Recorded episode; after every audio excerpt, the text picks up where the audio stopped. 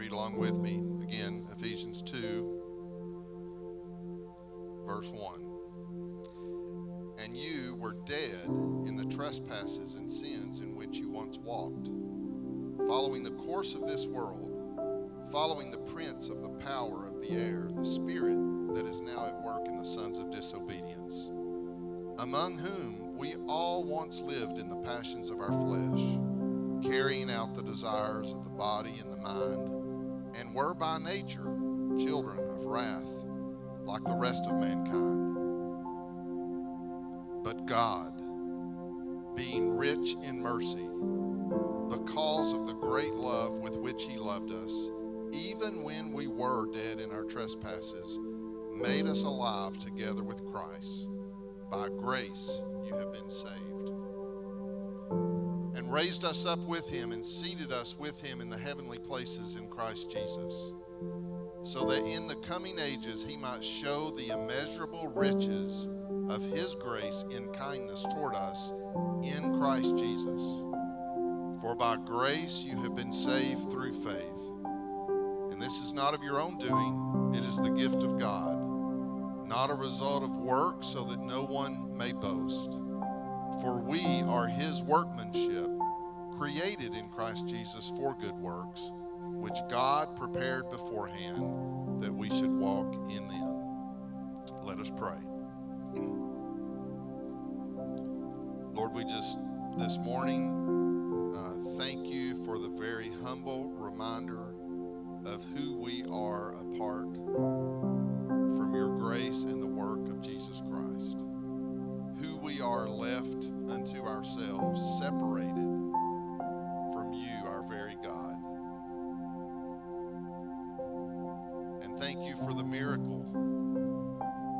salvation represented by the words, but God. Thank you for intervening.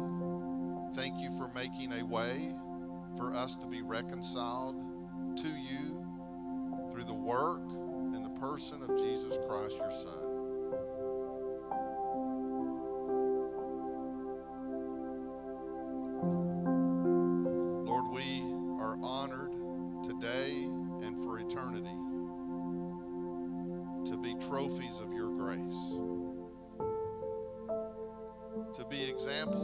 What it means for someone to be turned from darkness into light. Thank you for your grace. Thank you for the gift of faith in which we respond to you. Thank you for preparing for us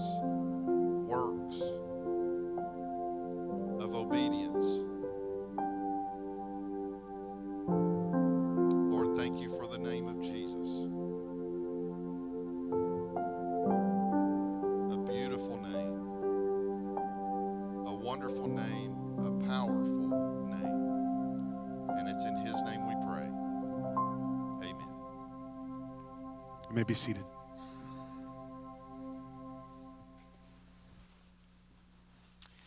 Amen.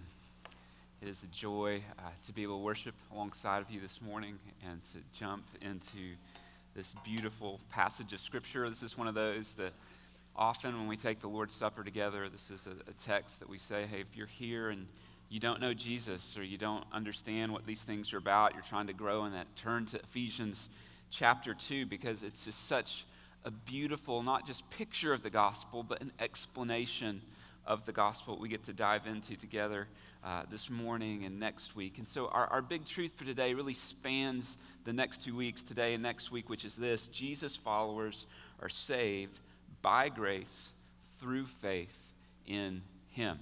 And we read it just a moment ago. For by grace you've been saved through faith. This is not of your own doing, it's a gift of God, not of works, so that no man may boast. And we're going to chase a lot of the implications of this truth next week.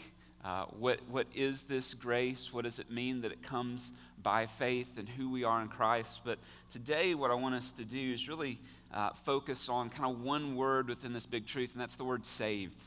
And so, if, if we were at Equip and I had my pen with me, that would be the word I'd be circling, kind of drawing our attention to. Because when we think about the word saved, it, means not that just we get something, but that we are saved from something.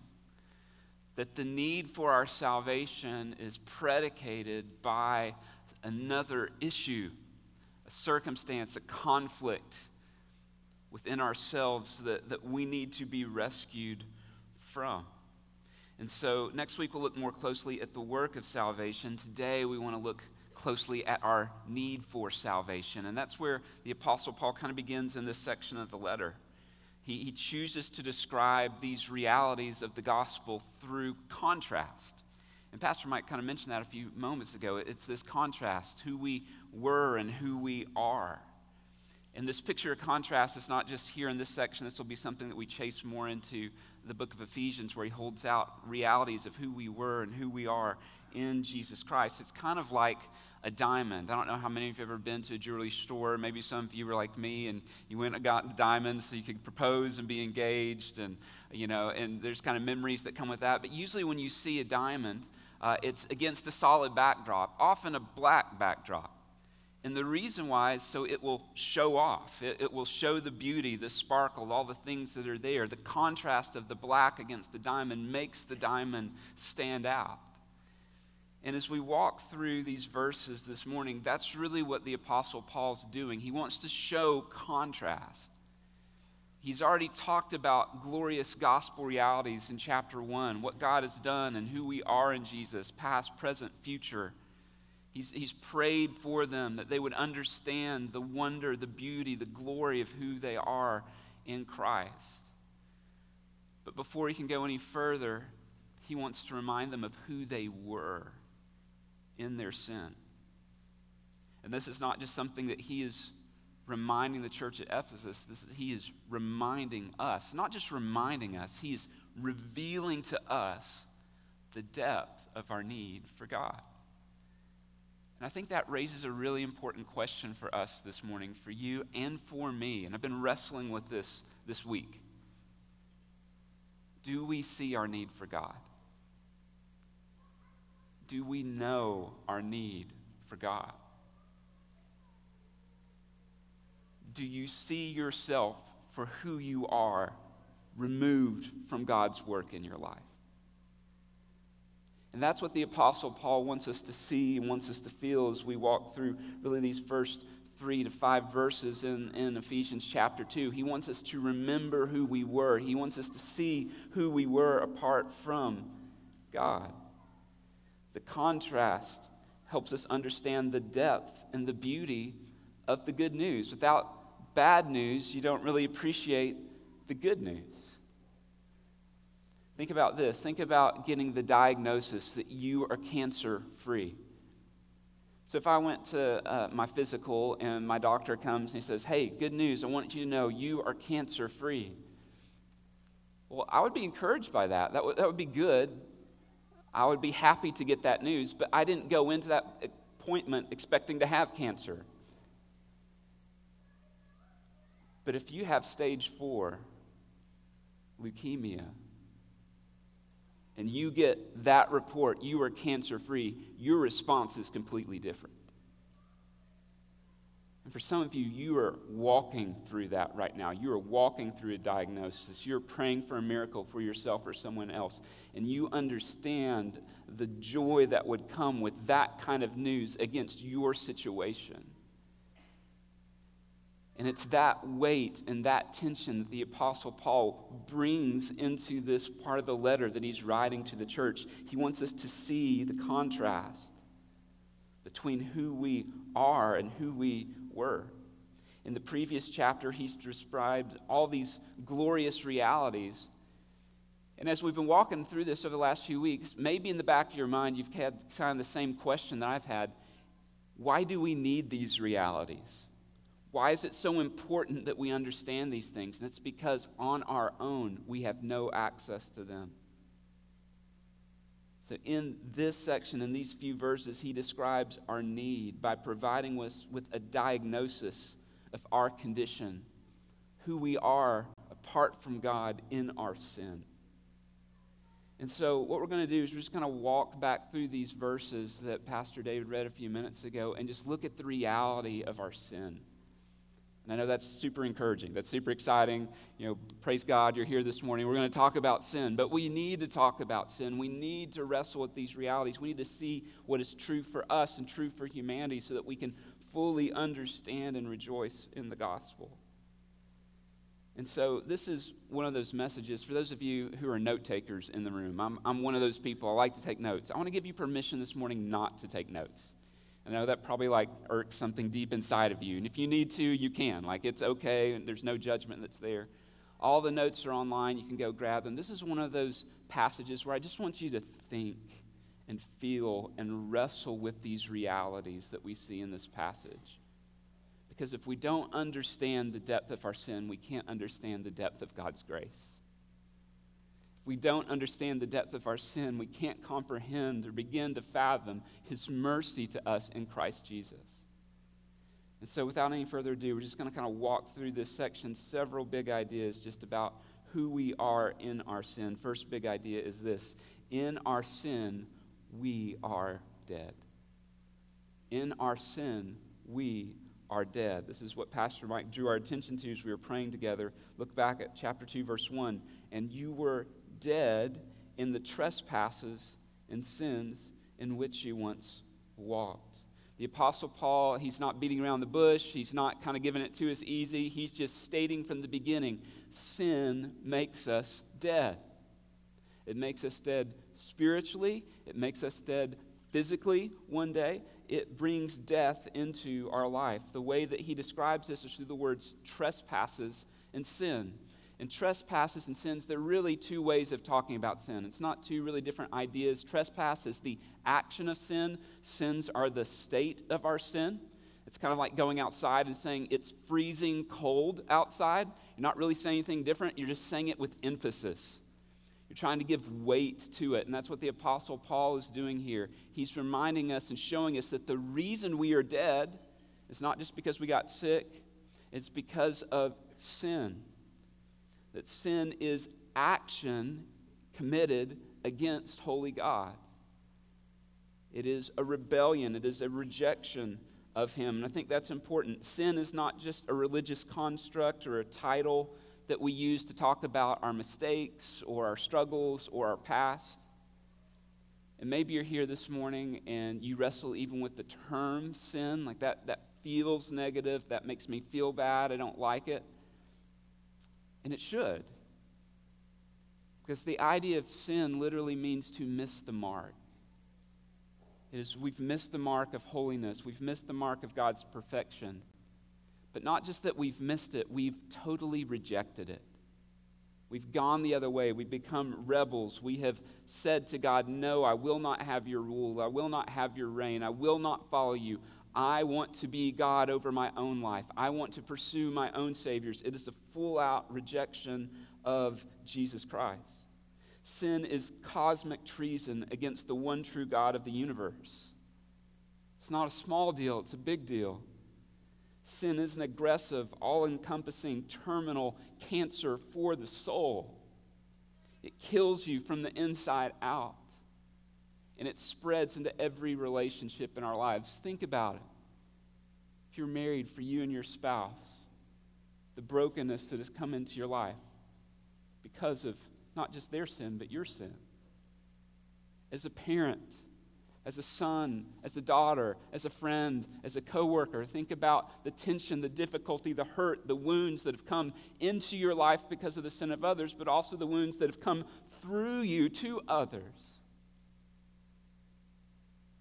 Sin is no small thing. It is treason against God, and it is a cancer of the soul for us. And there's a few things that Paul wants us to see very clearly in this big idea. First is this sin is a murderer. It's a murderer. Doesn't, sin doesn't just make you bad, sin makes us dead. Listen to the way that the Apostle Paul describes it in Romans chapter 7. He says this For sin, seizing an opportunity through the commandment, talking about the law, it deceived me and through it killed me. He's not beating around the bush. He's not making it rosy. He's not giving it to us easy. No, sin is a liar and sin is a murderer. It lies to us, it tells us something we want to hear, and then when we accept it, it kills us from the inside out. Your sin, my sin. Sin doesn't just make us broken or even bad, sin causes death. John Owen, a, famous Puritan pastor, said this Be killing sin, or sin will be killing you. The problem is, on our own, we cannot kill sin.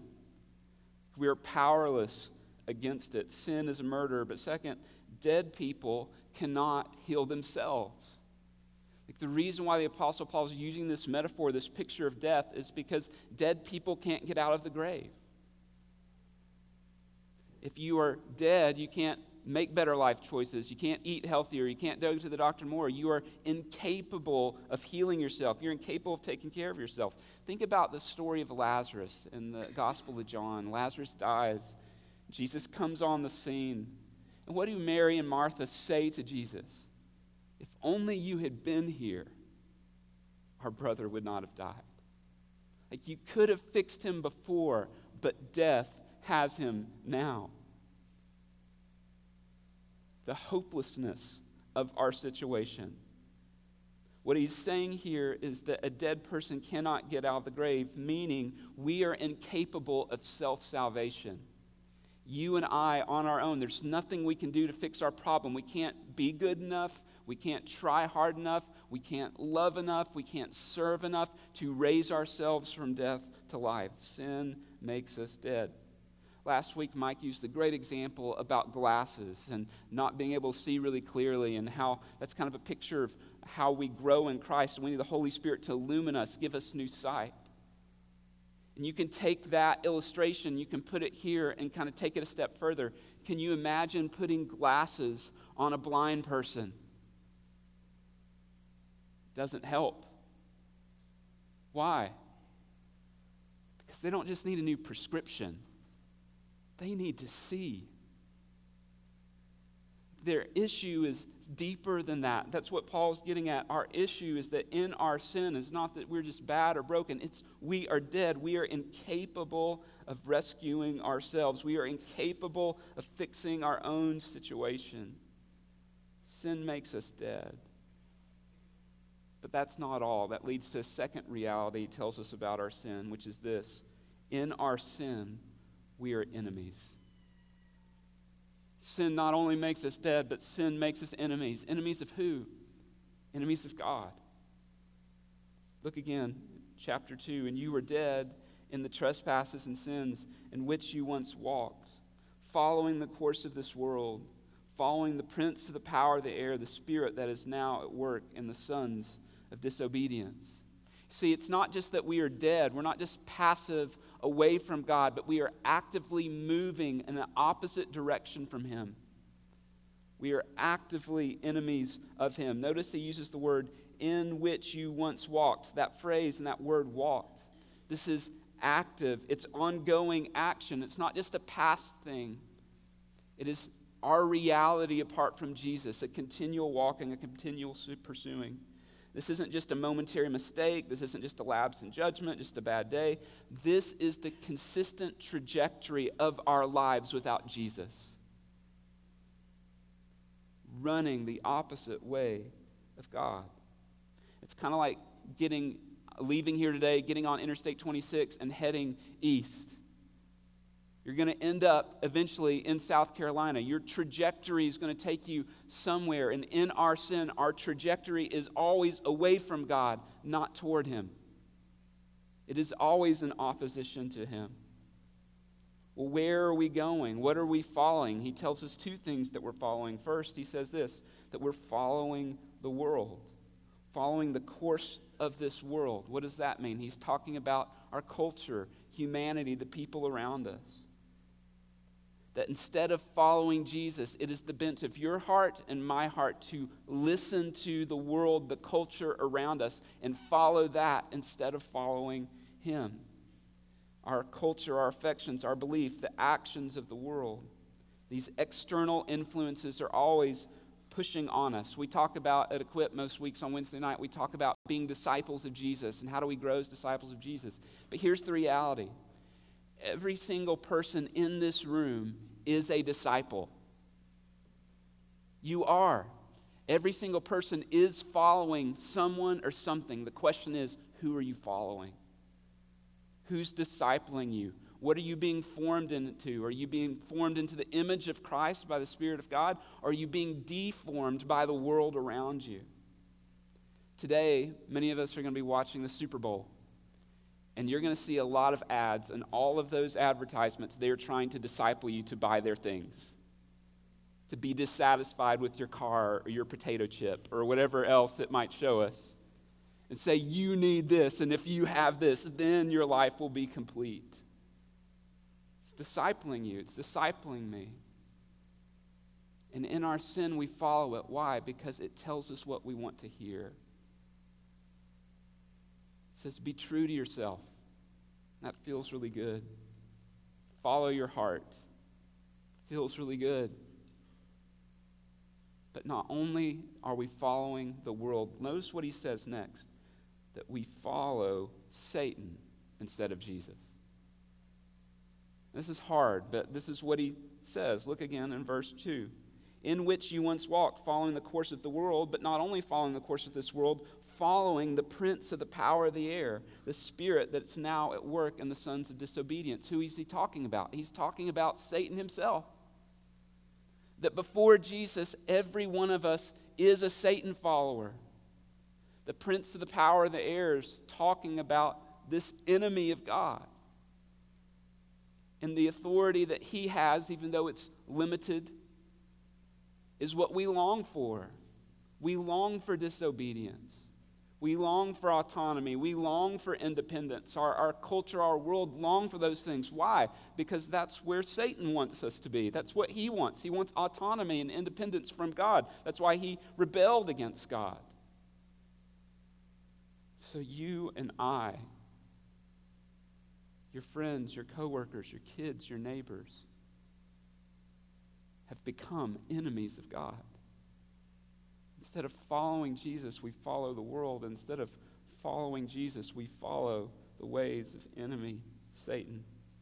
Colossians 1:21 says it this way, and you were once alienated, hostile in mind, doing evil deeds. This is all of us. Titus 3:3, for we ourselves were once foolish this is what sin does it makes us foolish, disobedient, led astray, slaves to various passions and pleasures, passing our days in malice that's anger, envy, hating, hated by others, hating one another.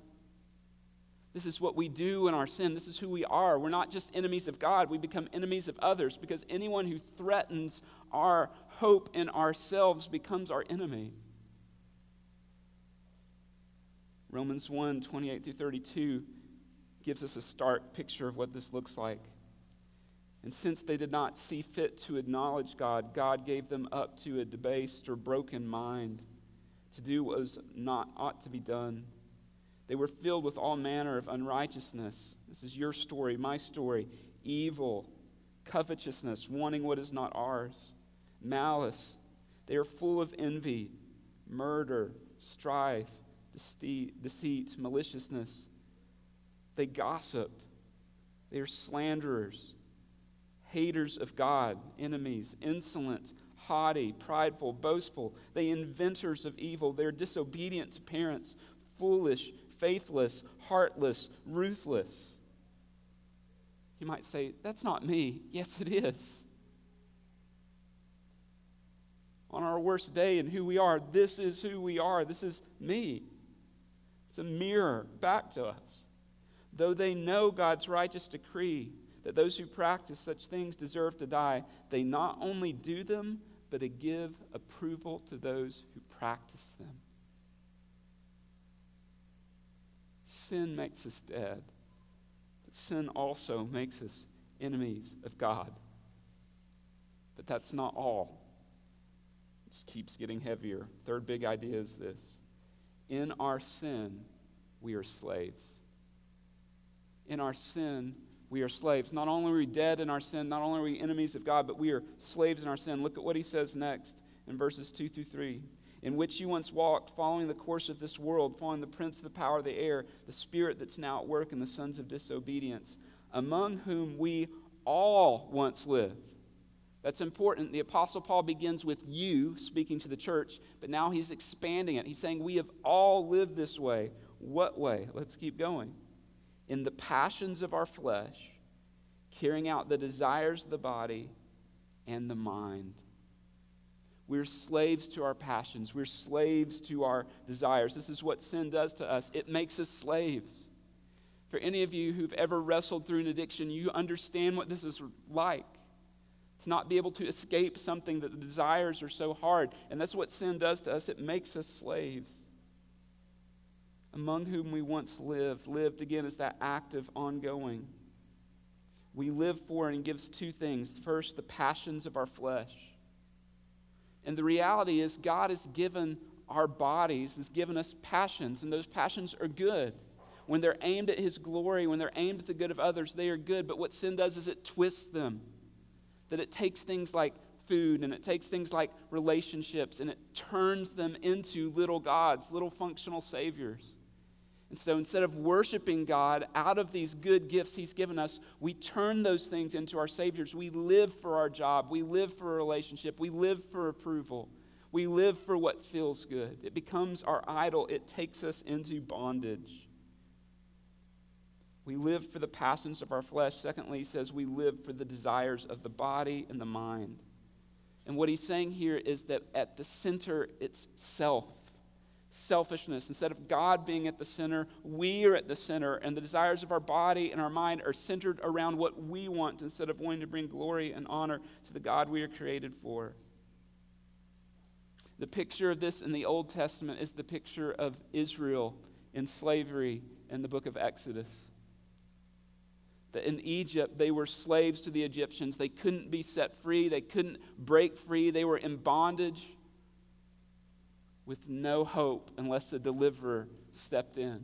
This is your story. This is my story. This is your condition. This is my condition. The apostle Peter speaking about slavery describes it this way, 2 Peter 2:19. They promised them freedom. He's talking about false teachers.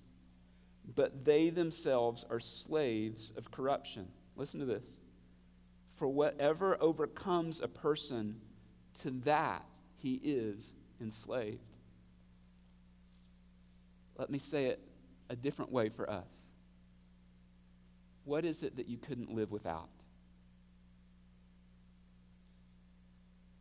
What is it that you couldn't live without? If that thing was taken from you, that it would ruin you,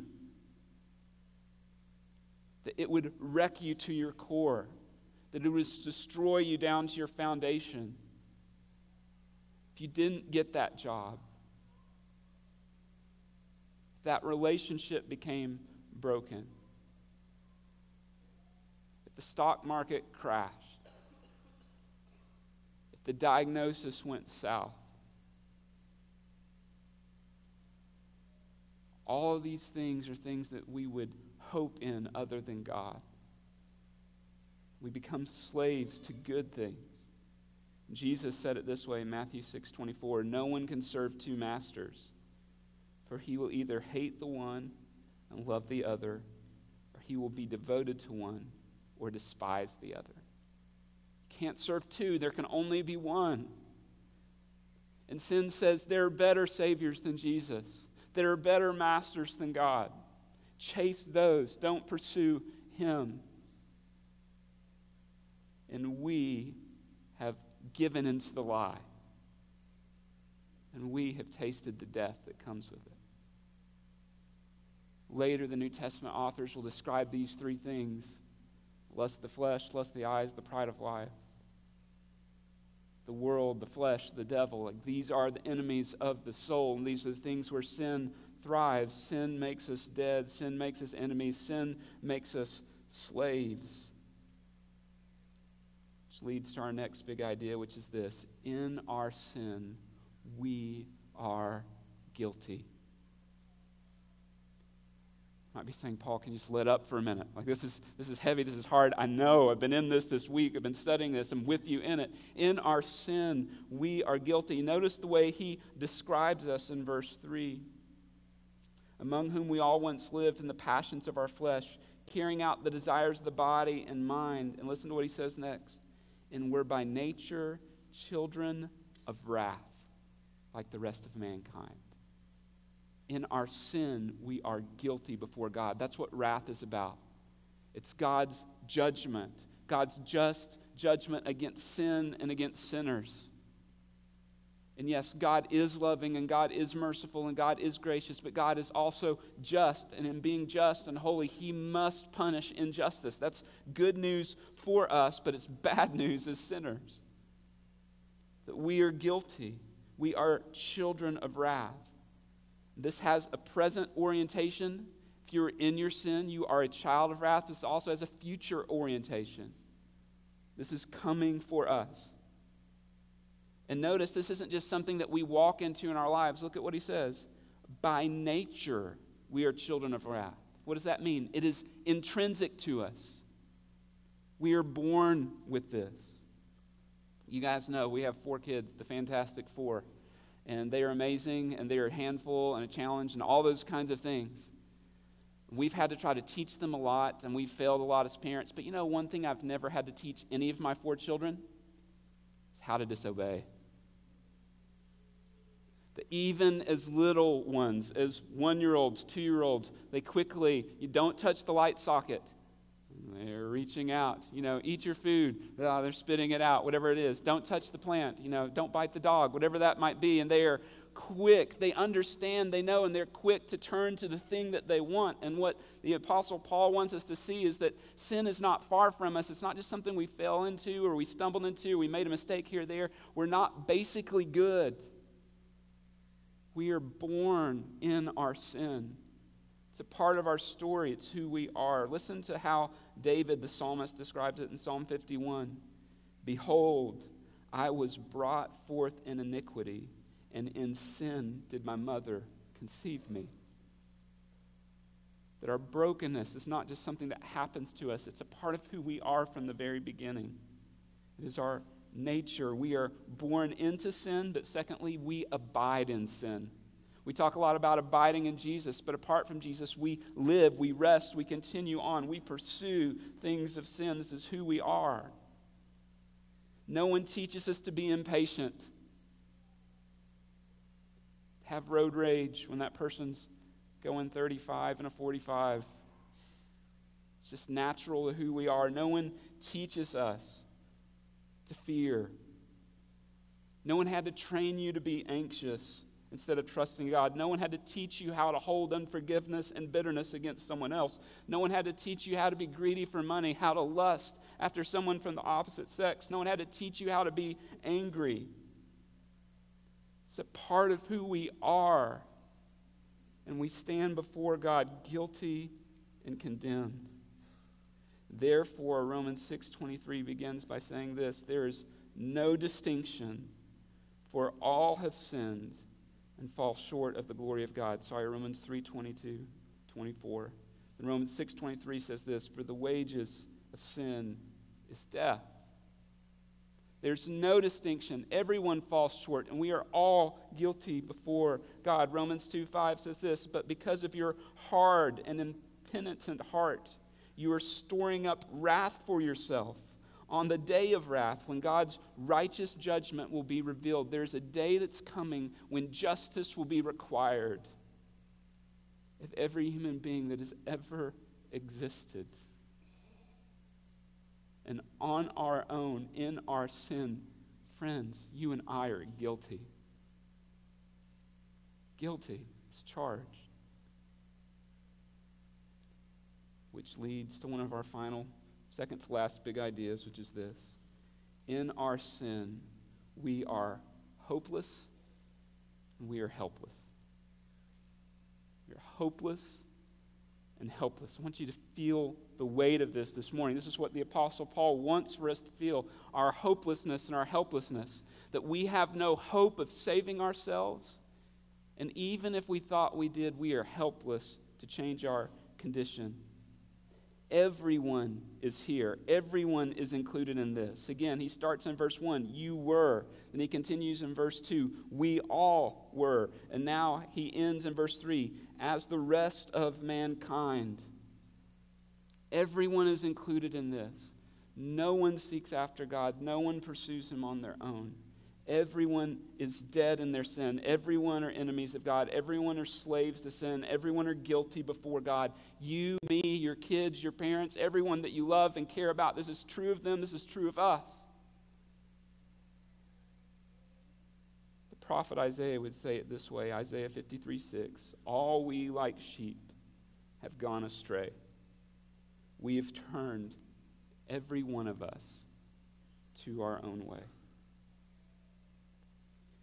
The Apostle Paul in Romans 3 will describe it this way There is none righteous, no, not one.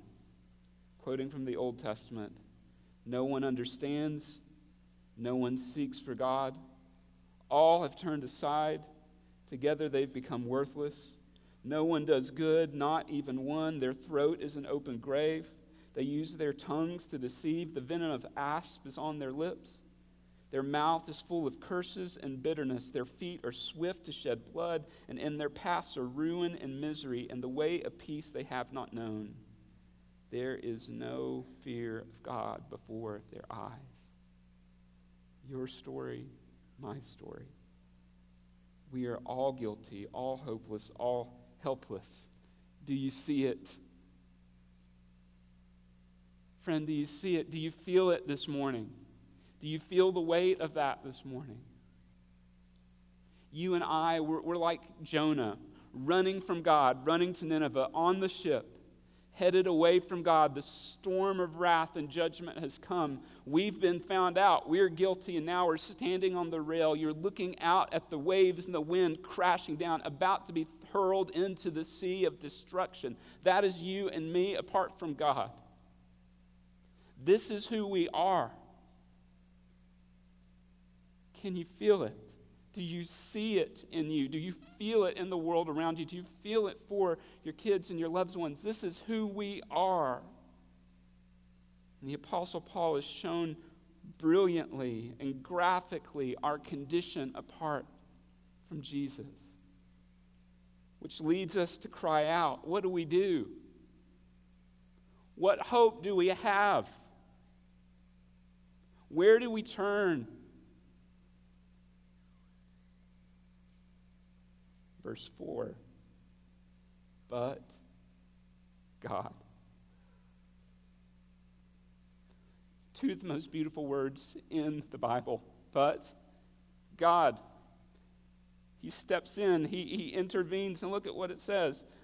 But God, being rich in mercy, not just wrathful in justice, that's who he is, but being rich in mercy because of the great love with which He loved us. Because we were lovely? No. Because we had done anything? No. But in His mercy, in the riches of His mercy, even when we were dead, not when we were on our best behavior or doing well, but when we were far from God, when we were dead in our trespasses, our sins, made us alive together with Christ. By grace, you have been saved. Praise God. In the weight of all of our sin, in the weight of our brokenness, in the weight of our slavery, in the weight of our being enemies of God, in the weight of our condemnation, our guilt, and our hopelessness and helplessness, but God. This is the gospel. This is the good news. God did not leave us in our sin, He made a way to save us through His Son, Jesus Christ these verses in our English version, you read it and it's actually broken up into sentences, but it's actually just one sentence. Do you know what the subject of this sentence is? God. Do you know what the verb is? Made alive. What good news. What beauty for us. That Even when we'd rebelled against God, He has made a way to save us, which leads to our final big idea this morning in Jesus, we are raised from death and sin to life in Him according to the riches of God's grace. Amen? Do you feel it? Do you see it? That in the moment when we had no hope, God became our hope. God intervened for you and for me. In Jesus, we receive God's extravagant mercy and great love. And I think it's so important. Sometimes you'll hear people pit God the Father against God the Son, like God the Father is the God of wrath and Jesus the Son is the God of love. Notice who is described as the one being filled with mercy and love it's the Father. It's His extravagant mercy, His riches of mercy, His great love that was poured out for you and for me in Jesus Christ. In Jesus, we can be saved by grace. How? Because Jesus became the payment for our sin. He took on the debt. He died on the cross in your place, in my place, in the sin of humanity.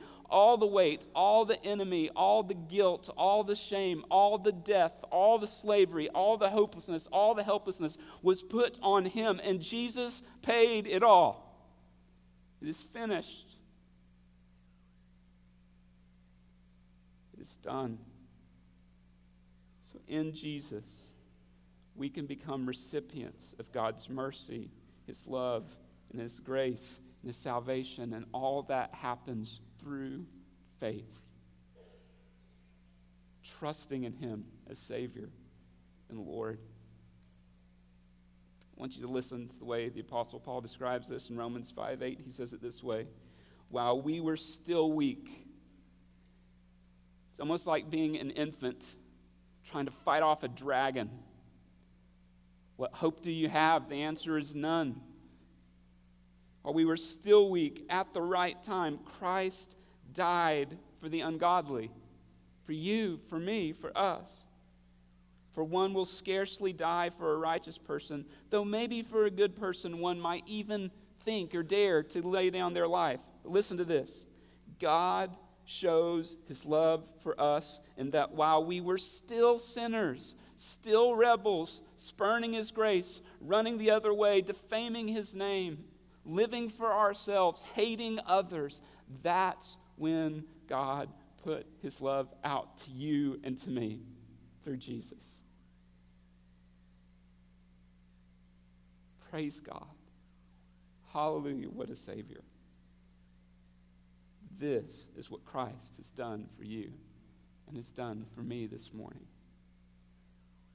So how do we respond? What do we do? For some of you this morning, the response is this turn to Jesus.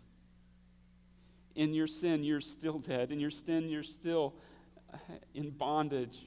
You're an enemy. You're guilty. You're hopeless and helpless. Turn to Jesus. Trust in Him as Savior and Lord. And I've been praying that for many of you this morning, the Holy Spirit would open your eyes to see your sin and to see Jesus as Savior. Turn to Him, trust in Him. For many of you, you might be like me this morning, and the response might just be simply, You've grown apathetic to this beautiful gospel. It's become complacent. It's become standard. We talk about Jesus. We talk about, we sing these songs. We go to church. Remember who you were. Remember who you are. Remember what God has done for you. And let it move you to worship. Maybe you've compromised in sin. Maybe you've compromised in your faith, and now it's an opportunity to repent and turn back to Jesus. The God who loved you and gave himself for you. We're going to move into a time of response. Just want to ask you to bow your head where you are. And this is not the end of the service. I encourage you not to leave, to move, but before the Lord this morning to ask, God, how would you have me respond?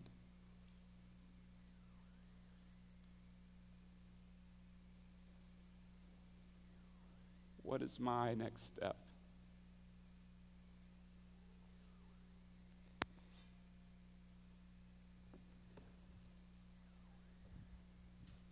For some of you, that's, again, turning to Jesus as Savior and Lord, trusting in Him.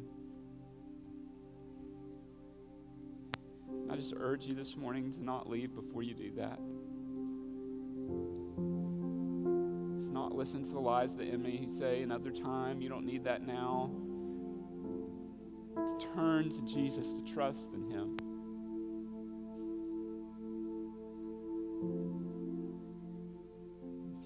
As we sing, there'll be people out in the atrium who love to help you respond to the gospel. I'll be here down front help you respond to the gospel. Turn to Jesus, trust in Him.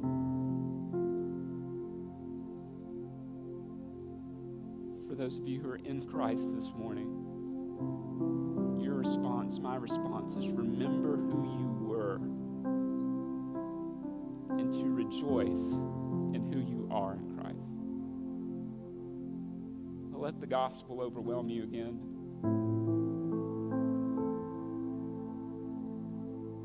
Maybe you've grown complacent. Maybe you've given into compromise. Repent, turn to Jesus, the hope of your soul. His mercy is more. Oh God, I just pray for my brothers and sisters. We thank you for your word. It is a mirror to the soul. It reveals us. It helps us to see ourselves as who we are, really are. And we say thank you. Lord, may we never, Holy Spirit, help us never forget how far we were from you.